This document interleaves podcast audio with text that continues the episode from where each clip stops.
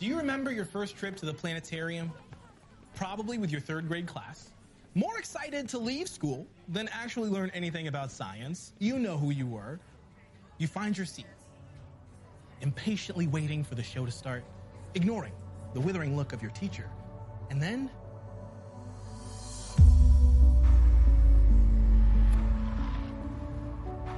Wow. Incredible. How can we be so small, but so special? That is, I believe, how the wise men must have felt. These magi got quite the star show themselves, except it was just one star. One bright, magnificent, piercing, brilliant ball of fire. And boy, did they bet a lot on that star. But just like the one they were traveling to see, this star stood out as something special. This one beckoned, follow me. And what a payoff. When they arrived in Bethlehem, they asked, Where is the one born king of the Jews? We saw his star when it rose, and we've come to worship him. And it got me thinking is worship a little different the harder the journey to get there? Struggling along the road with others? The type of trip that tests your faith and breaks your back? What's that worship like? I can't speak for the wise men. Maybe they shouted hallelujah, or they knelt in quiet reverence. We've all walked our own difficult journeys. And when we got to the other side, we all felt it. The joy we had to fight for tasted just a bit sweeter. And for that bright morning star, the one that caught you in awe when you saw it, well, what else can you do but rejoice when you realize that the journey was always leading you to Jesus?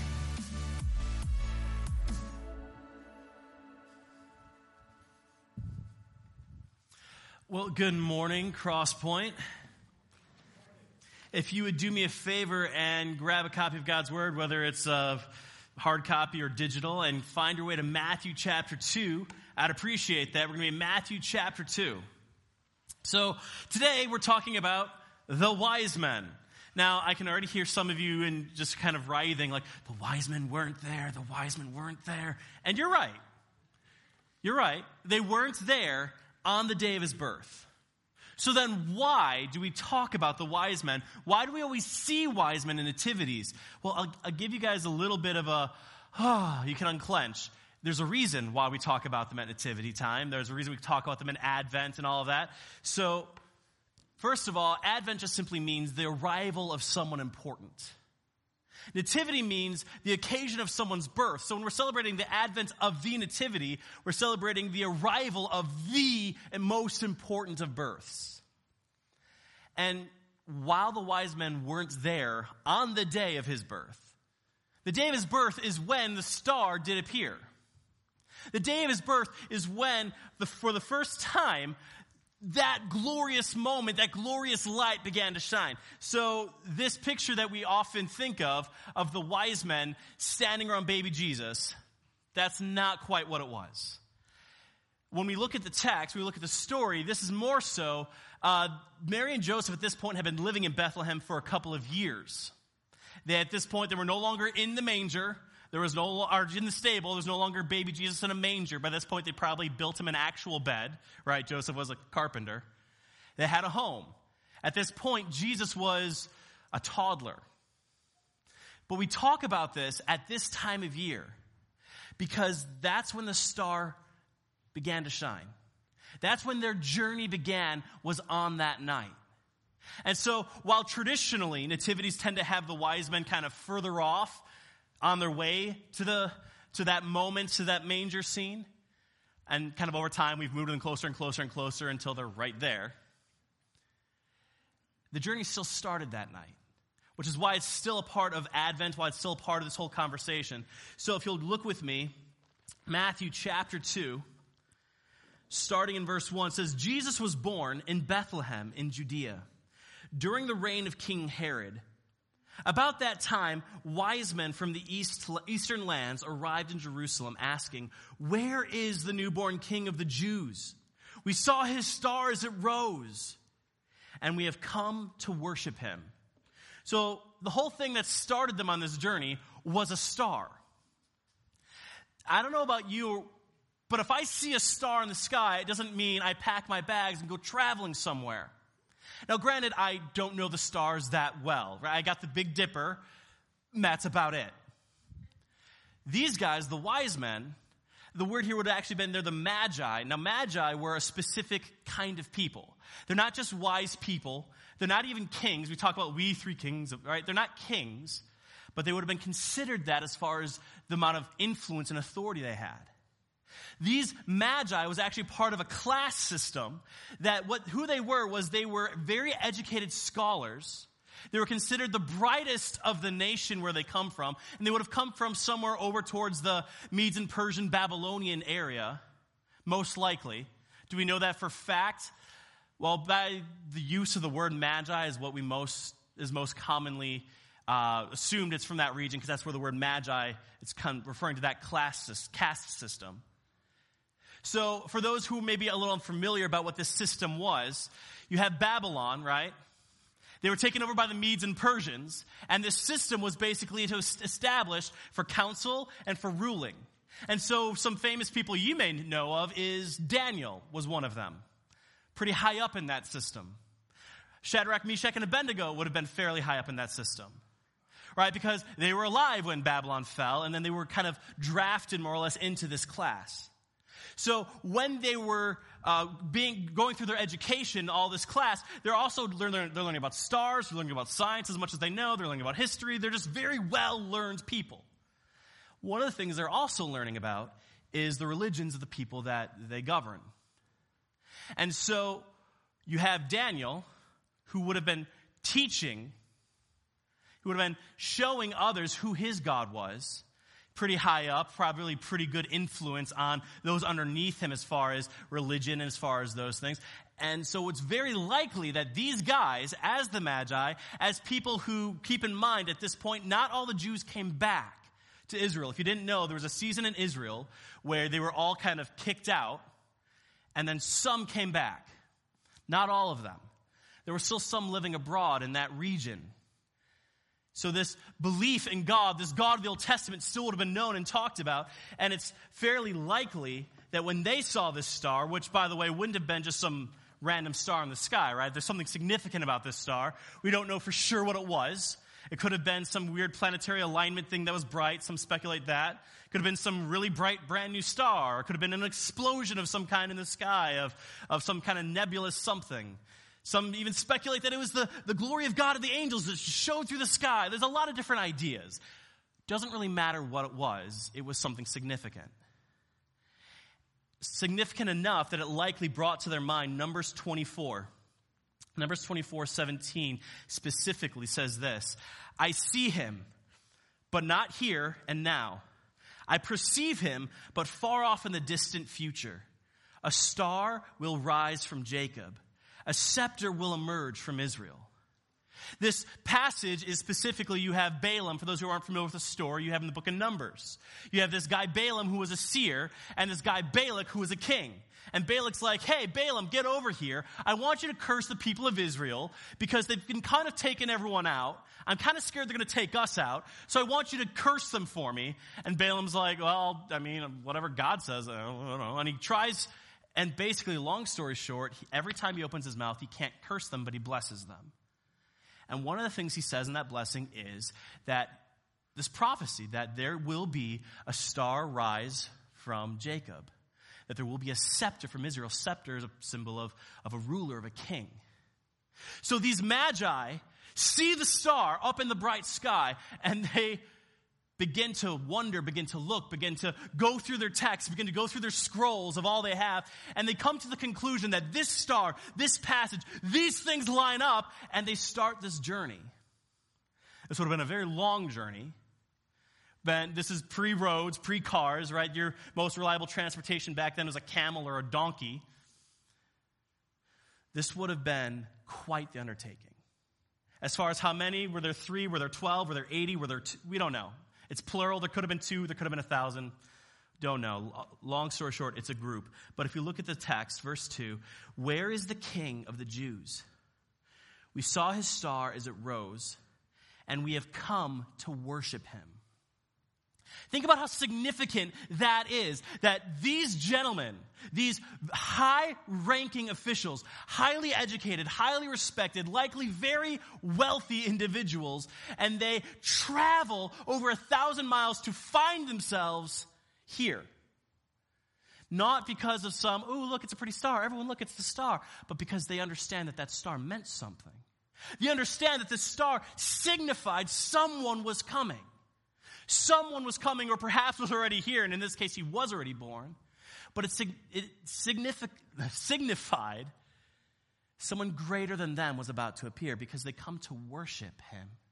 They don't come to see him. They don't come to meet him, to greet him, to build diplomatic relationships. They come to worship him. And the word that's used for worship is the idea of you're going to publicly show honor and reverence to someone who is superior to you. And that's their journey. That's their mission. Think about the humility that that takes. In their life, they would have been considered pretty high up amongst everyone. Most everyone in their presence, they're not superiors. Most everyone is inferior to them. But these men come with the assumption that they're coming to see one who is superior to them. So, this is our first point if you're t- jotting down some notes. Joy starts with humbly acknowledging that God is greater than you. Now, we can speculate did they know that this guy is the Savior of the world? Well, they would have known he was Messiah. They would have known that he was come to be king based on the Old Testament prophecies. Did they know he was God in the flesh? Not sure. But they knew he was something significant. And they knew that this God of the Jews, this God of the Old Testament, had promised a Messiah for thousands of years, time and time and time again, depending on how you look at him. There's 300, 500, there's basically hundreds of prophecies of the Old Testament that are all fulfilled by Christ, except for the ones pertaining to his second coming, which, if you didn't know, he's coming back, and that's going to be great. But right now we're talking about the first coming, and he fulfilled every prophecy about that. And these guys would have been learned. They would have if not known all of them, they certainly would have known many of them. And they come to submit themselves to the one ordained by the God of the heavens. Now, this time of year, we talk a lot about joy, right? We sang a song, Joy to the World.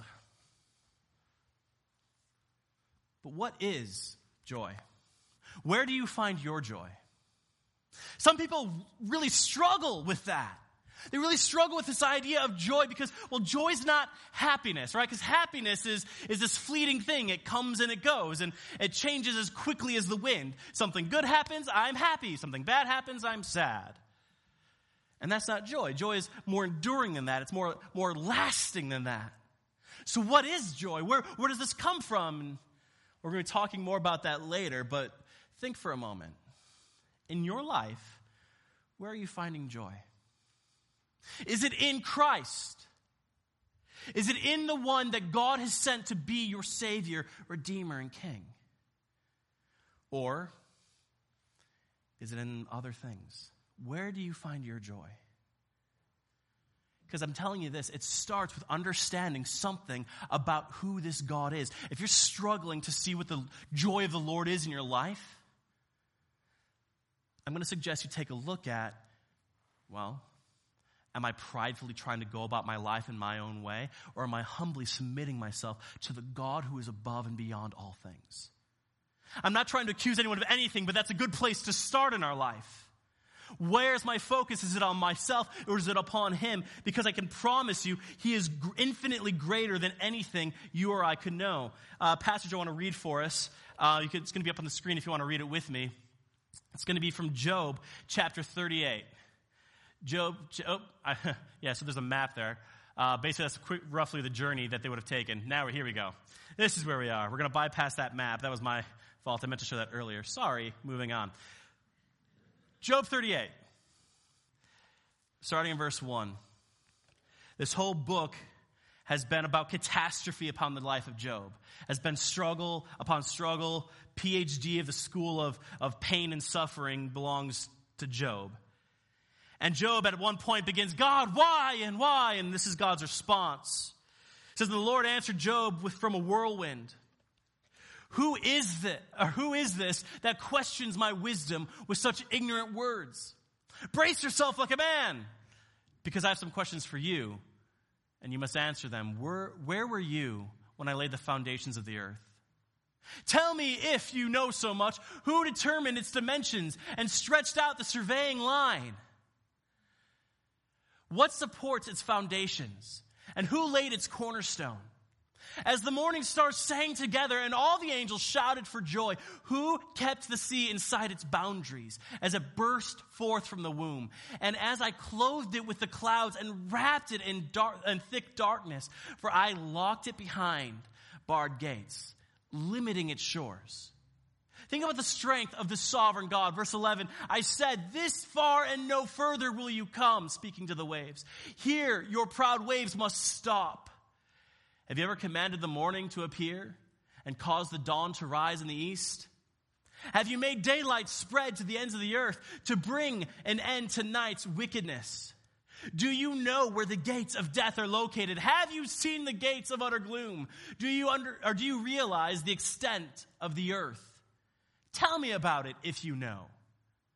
Where does light come from? And where does darkness go? Can you take each to its home? Do you know how to get there? But of course you do. You know all this. For you were born before it was all created. And you are so very experienced. For those who don't think God is sarcastic,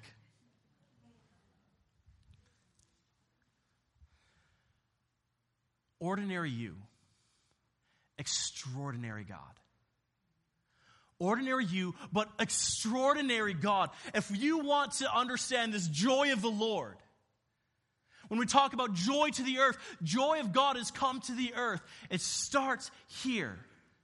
Humbly understanding, God, you are infinitely greater than I could ever possibly be.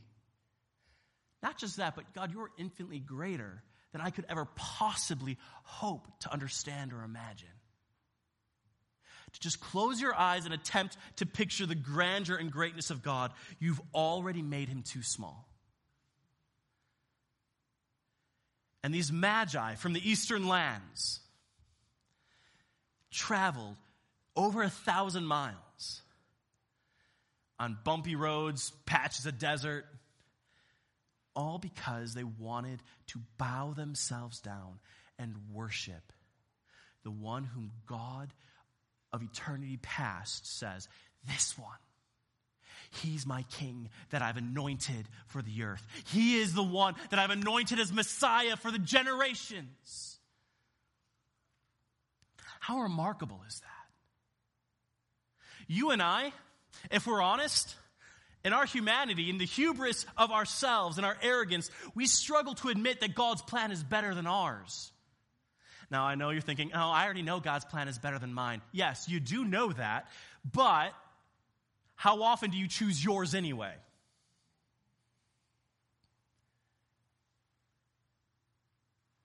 Humbly laying ourselves down. God, you are so above and beyond. I'm going to submit myself to you, pour myself out before you whenever people would come before royalty, right, they usually would come and they would bow down. Do you know why they would bow down before kings? It was the idea of showing honor because it's like they are elevating the king above themselves and trying to get down as low as they can get to show the disparity between the rank of the king and where they belong. If that's us and God, then we should all be like laying on the ground right now, digging a hole to go deeper down because of how far and above this God is. Now, as our story continues in verse 3, Saul, Saul rose, they came to worship him. Verse 3 King Herod was deeply disturbed when he heard this. Deeply disturbed because, so long story short, Herod, uh, not a popular king, um, very tyrannical. He wasn't even Jewish, he was actually an Edomite. Um, so very unpopular, very always concerned something was going to happen. He was going to lose his authority, lose his power. And now here comes these magi, these wise men saying, Hey, there's a new king. He's like, Oh, no. So he's very troubled, deeply disturbed when he heard this, as was everyone in Jerusalem. Verse 4 He called a meeting of the leading priests and the teachers and of the religious law, and he asked, Where is the Messiah supposed to be born? In Bethlehem in Judea, they said. For this is what the prophet wrote. And you, O Bethlehem, in the land of Judah, are not least among the ruling cities of Judah. For a ruler will come from you who will be the shepherd for my people Israel. Then Herod called a private meeting with the wise men, and he learned from them the time when the star had first appeared. Then he told them, Go to Bethlehem and search carefully for the child. And when you find him, come back and tell me so that I can go and worship him too. Oh, that's what he wants to do. Verse 9. So after this interview, the wise men went their way, and the star they had seen in the east guided them to Bethlehem, and it went ahead of them and stopped over the place where the child was. When they saw the star, they were filled with joy. I want you to notice that when they saw the star, they were filled with joy. Not when they saw the child. Not when they saw the Messiah, the King, though there was joy in that moment, but before that moment even happened. Before the anticipation of what they were going to see, of who they were going to meet, was enough for them. Just at the star. Because true joy comes through seeking Christ. Right? This, this long journey that would have taken them, we don't know how long for sure would have taken them to travel, probably a few months. But this journey of traveling, of seeking, all the studying to get to this point, and they see the star and they see where it's settled, and they're like, oh, that's where it is. That's where we're gonna find him. It's there. And the joy that came with, oh, there he is. He's going, he's right over there. We're gonna get there the joy.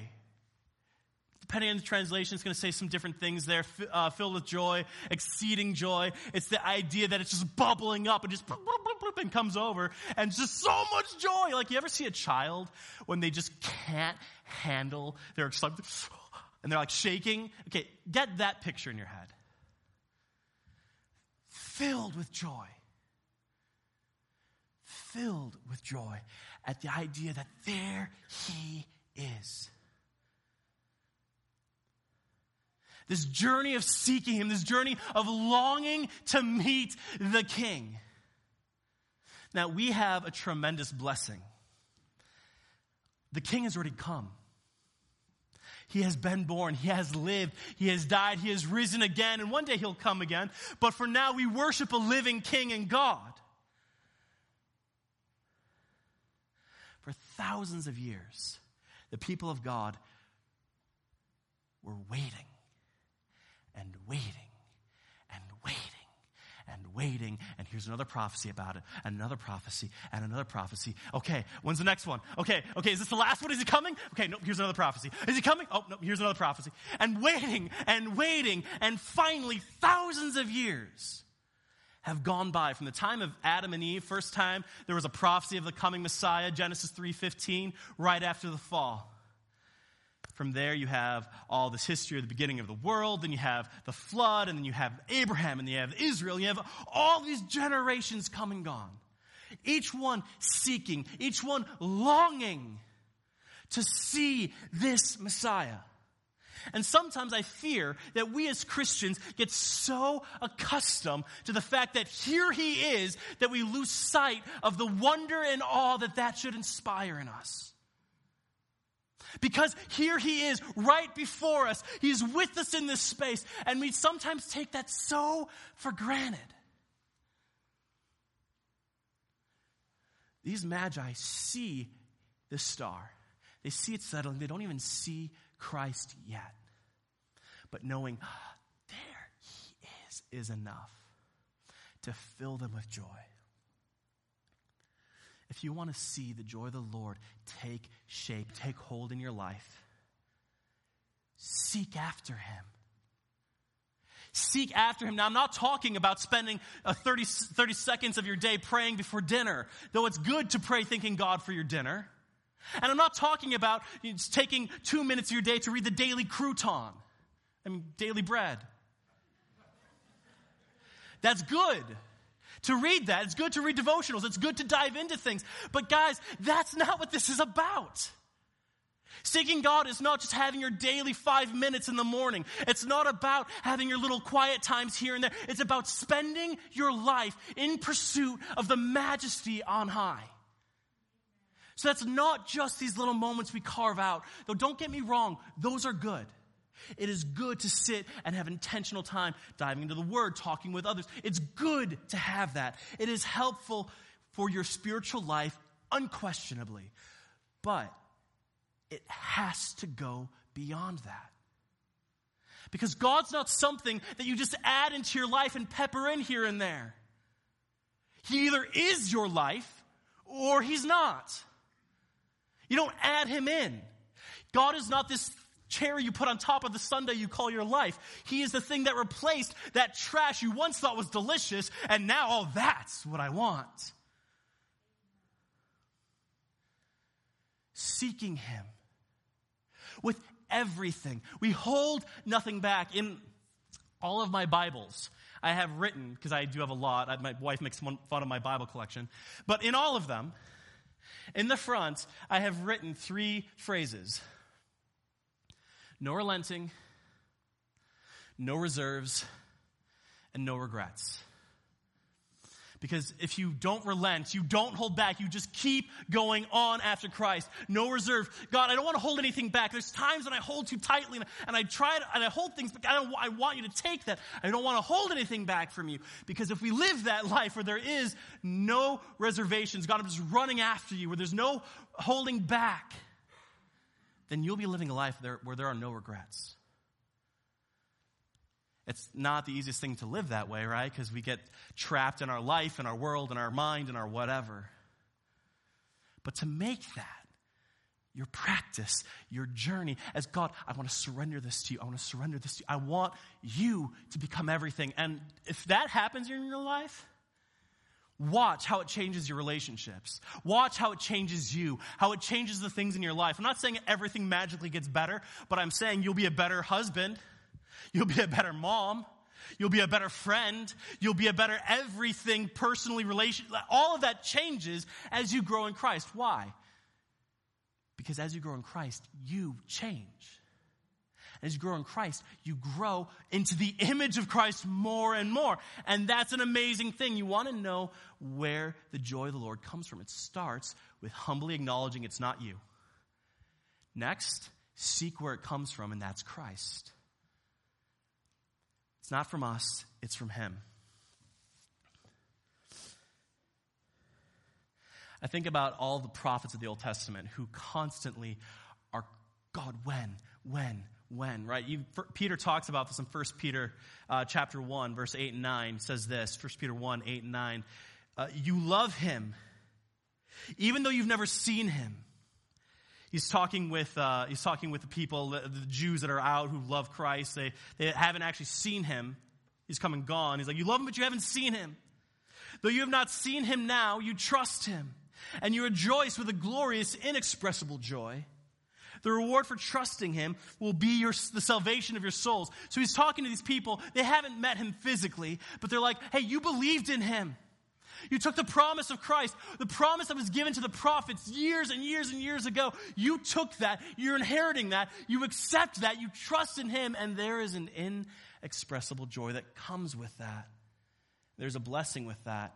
And John, when Christ is speaking with his disciples in John 20, verse 29, he says, Jesus told them, you believed because you have seen, but blessed are those who believe without seeing me. Some of us talk about, oh man, I wish I could just see Jesus. That would make my, that'd make my faith so strong.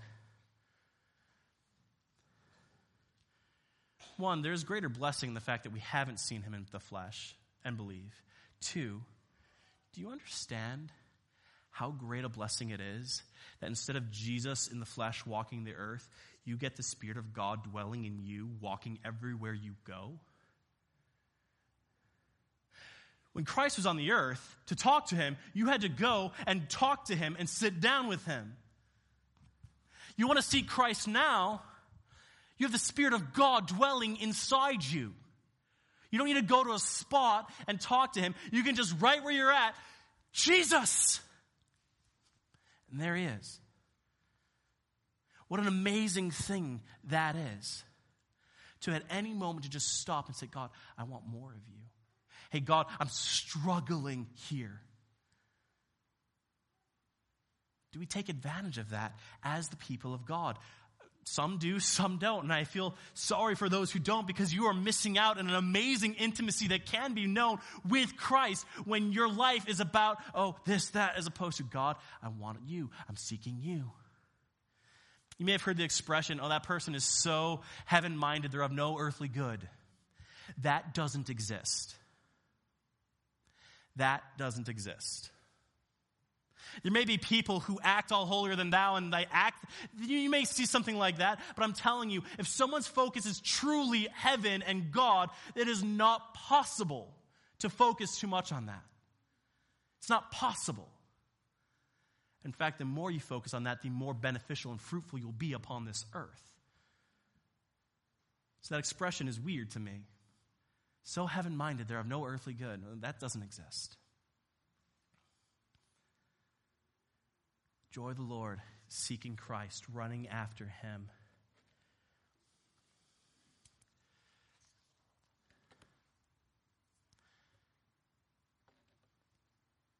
So I'm using a remote, and sometimes it takes a. set. oh, there we go. I want to give you this definition of the joy of the Lord. There's a lot of them out there. And I'm not saying this one is right and others are wrong, but as I've, d- d- d- as I've dived into the word, this is the one that I find that I feel like I most agree with. Because happiness comes and goes based on circumstances. There is earthly joy, right? You can have joy in your kids, you can have joy in your job. That's things that are more lasting, more enduring. But if you want to know the depths of true joy, the joy of the Lord, I would define it this way, is a soul satisfying delight in the person, purposes, and practices of God. It is a soul satisfying delight in the person, purposes, and practices of God. And what does that look like? Person, that means you take joy in who God is. You're seeking Him, who He is. And then the purposes of God. Well, that means it's no longer your will, it's God's. You're seeking His glory, not your own. You're seeking after what He desires. So you're taking delight in who He is. You're taking delight in what He's desiring, His plans, His purposes. And then the practices of God. That's what God does, that's the things of God. So that's your salvation. That's a God who's come to earth, earth in desperate need of a Savior, to become the Savior, to proclaim Himself as God, to proclaim Himself as King, to proclaim Himself as the one who sustains all you could ever need. It's a delight in the person purposes and practices of who God is? Do you take delight in your salvation? Or do you just let that come and go and, eh, I'm saved? Do you take delight in the majesty of the God who spoke creation into existence, that He is your Father, your friend, the one who desires relationship with you. Do you take delight in that? Or has that just become status quo for you? Do you see the kingdom of God advance? Do you see where the missionaries spread the gospel, where friends proclaim and evangelize? Do you see these great things of God? And is it just, huh? Or does that excite your heart? The joy of the Lord finding delight, that soul satisfying delight. Now, here's one of the amazing things about the joy of the Lord. Other things, joy in your spouse and your child, happiness, these things come and go based on circumstances. You may take great delight in your child, but something happens in that dynamic and that relationship severs, or that can come and go. But the joy of the Lord, that cannot leave. Why? Because God doesn't leave. God doesn't change. God is who He is. He never changes. Who He is, what He desires, what He does, these things stay eternal. So if you find in yourself, oh, I'm just not experiencing the joy of the Lord lately, it's not because He's changed. It's not because He's gone anywhere. It's because you're choosing to seek your joy elsewhere. If you're wanting the joy of the Lord, it only comes through seeking Him, His purposes, His person, His practices, seeking after who He is.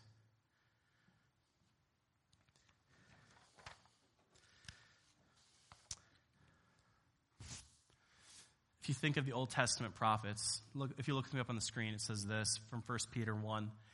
This salvation was something even the prophets wanted to know more about.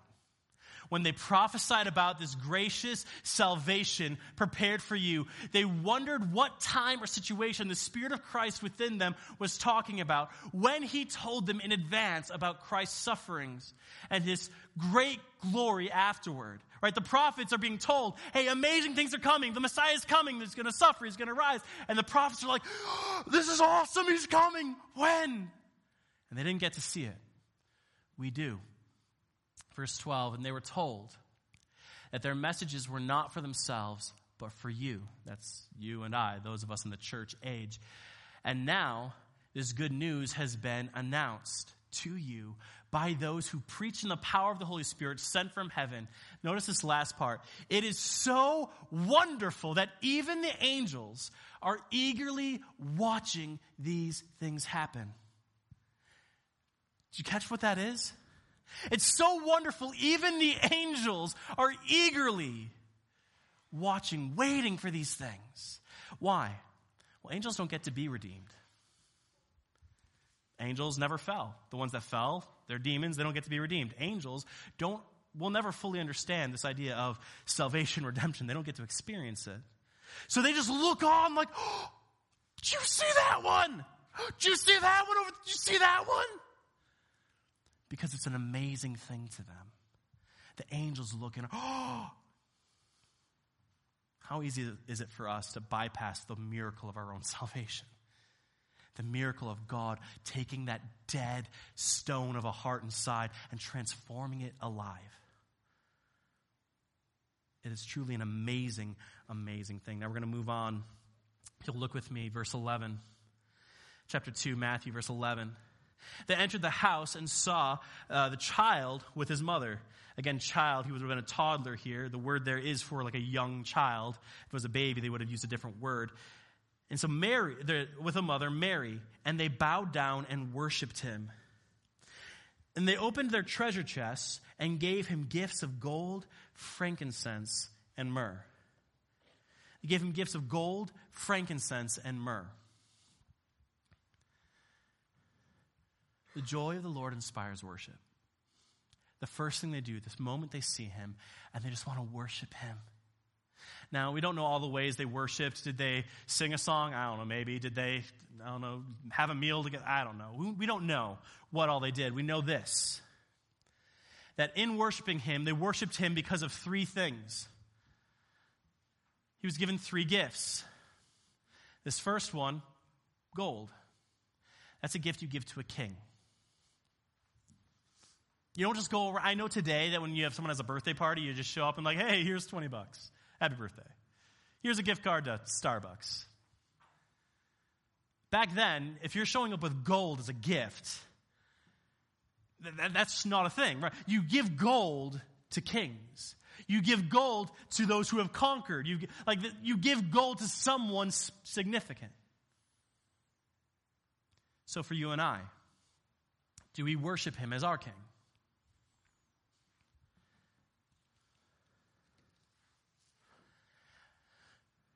Is he king? Is he Lord? Truth is, he is king and Lord over your life, but do you follow him as such? Or do you still claim that throne for yourself? Because I hate to break it to you, but if he's not Lord over your life, then I kind of have to question if he's in your life. Because the God of the Bible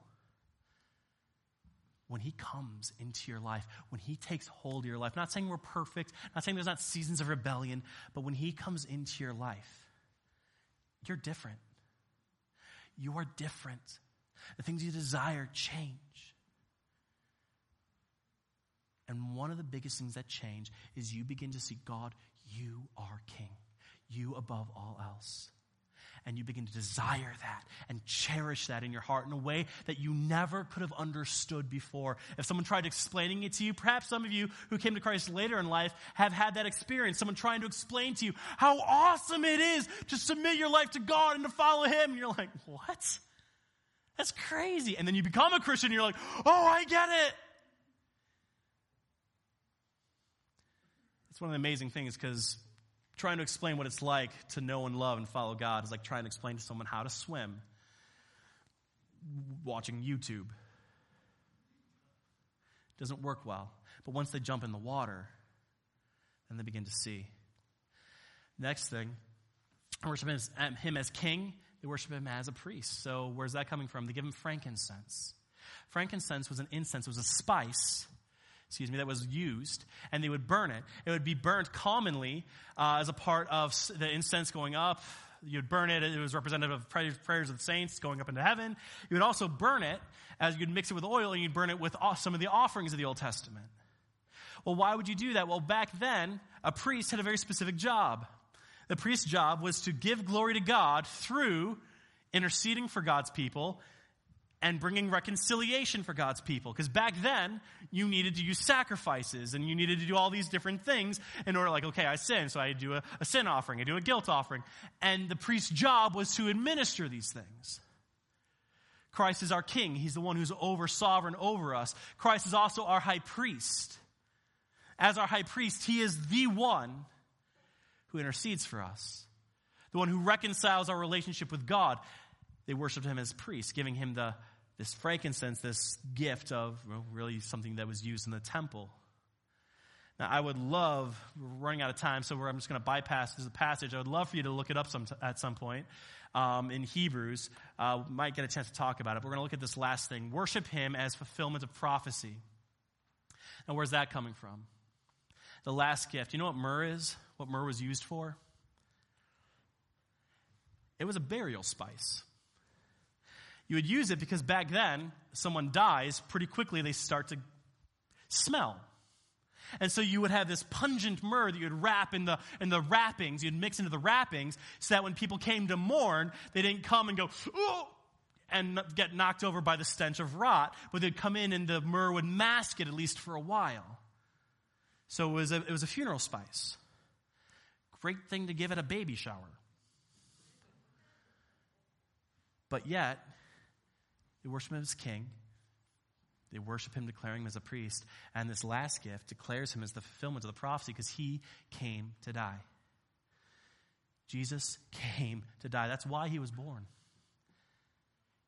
We often get distracted by little baby Jesus in a manger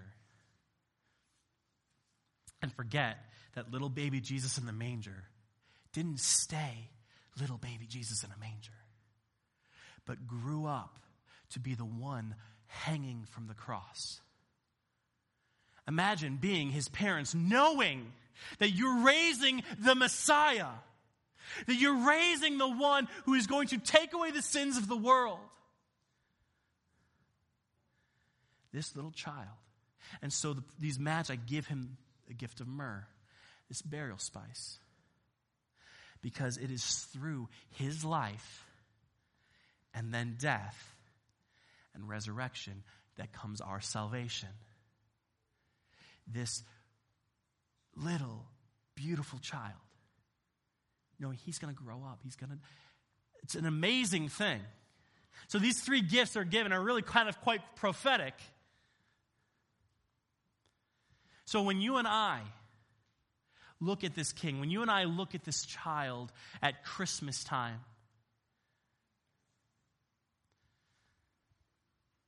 Understand the greatness of who he is. He is your king, the person of who he is. Understand the purposes of who he is, right? He, his purpose is to glorify himself through reconciling us, through restoring us in relationship to him, through interceding for us. And recognize who he is as he is the fulfillment of all the Old Testament prophecy. The Messiah who would come, the Lamb who would come to take away the sin of the world. This Christmas, if you want to really dive into the joy of the Lord and have it be more than just we get together and it's family and it's fun,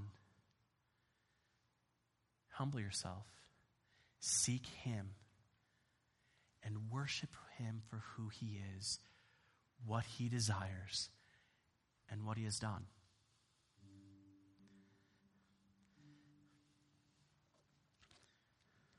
Going to read. We are going to read this last passage in Hebrews, and this will be the last thing.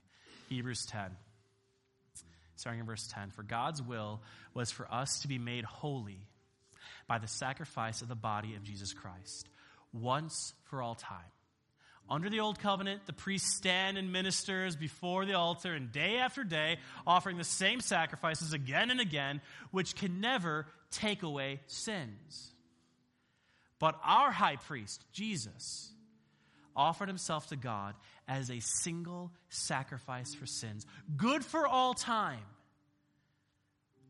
For by that one offering, he forever made perfect those who are being made holy. Forever made perfect those who are being made holy. If that that right there, that Jesus Christ, our King, our high priest, our sacrifice in our place, by faith, when you come to Christ, He's for all time. His sacrifice has cleansed you, made you holy and perfect. If that doesn't give you reason for joy and reason to run after Him and seek Him, nothing else will.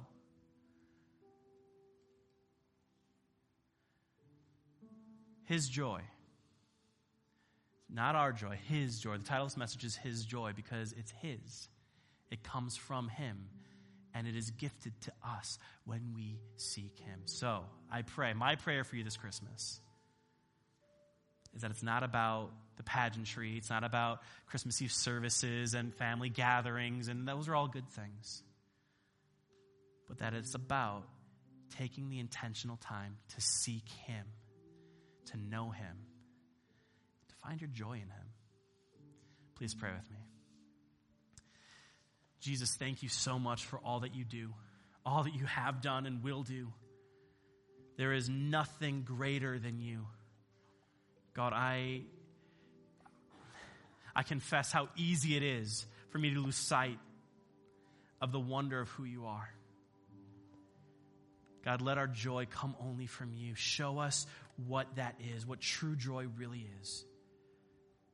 Because, God, there is no greater thing than you.